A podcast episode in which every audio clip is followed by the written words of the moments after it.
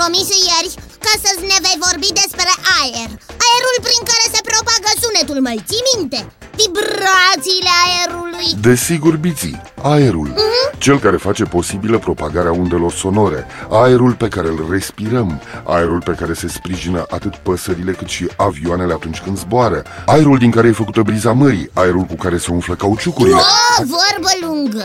Ia-o mai încet.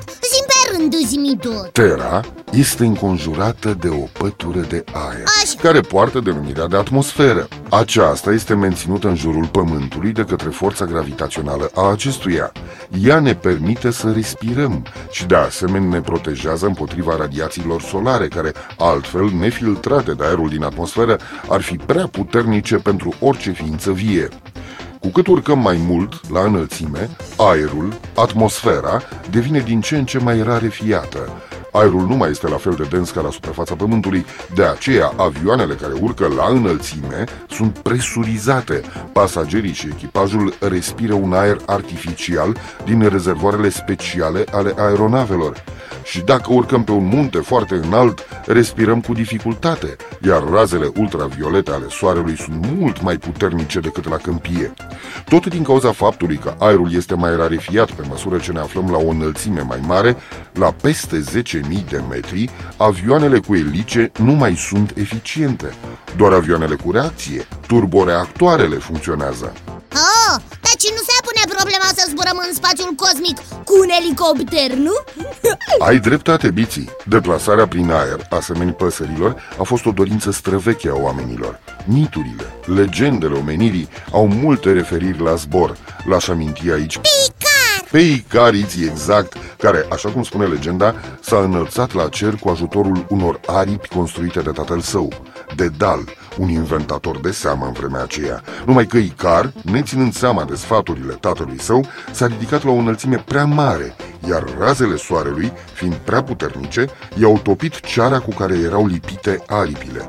Astfel, el s-a prăbușit în mare. Dacă a fost neascultător Alt exemplu. Zmeul a fost inventat de chinezi acum multă vreme în urmă.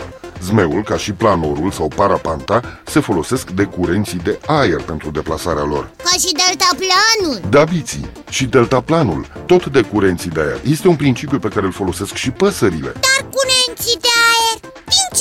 nasc? Aerul se încălzește diferit la înălțimi diferite sau se răcește deasupra munților sau la suprafața mării. Cum aerul cald este mai ușor, se ridică, iar cel rece, fiind mai dens, se coboară, formând astfel așa numiții curenți ascendenți sau descendenți pe care îi folosesc păsările pentru a plana.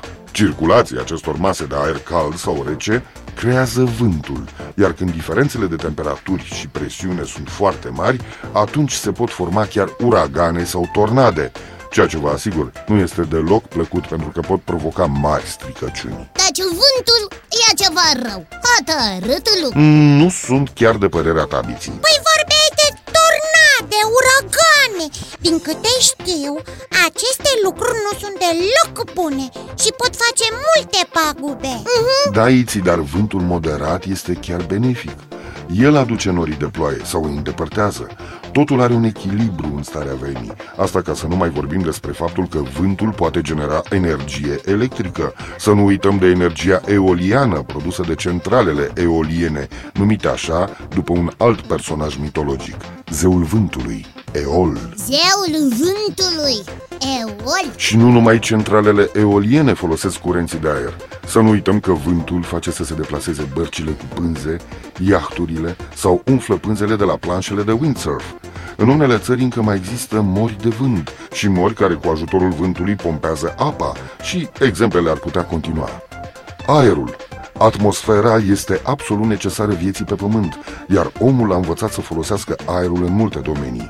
Nu uitați de vasele cu pânze, de aerostate și dirijabile sau de avioane, dar despre toate aceste aparate vom vorbi data viitoare când am să vă povestesc despre istoria transporturilor.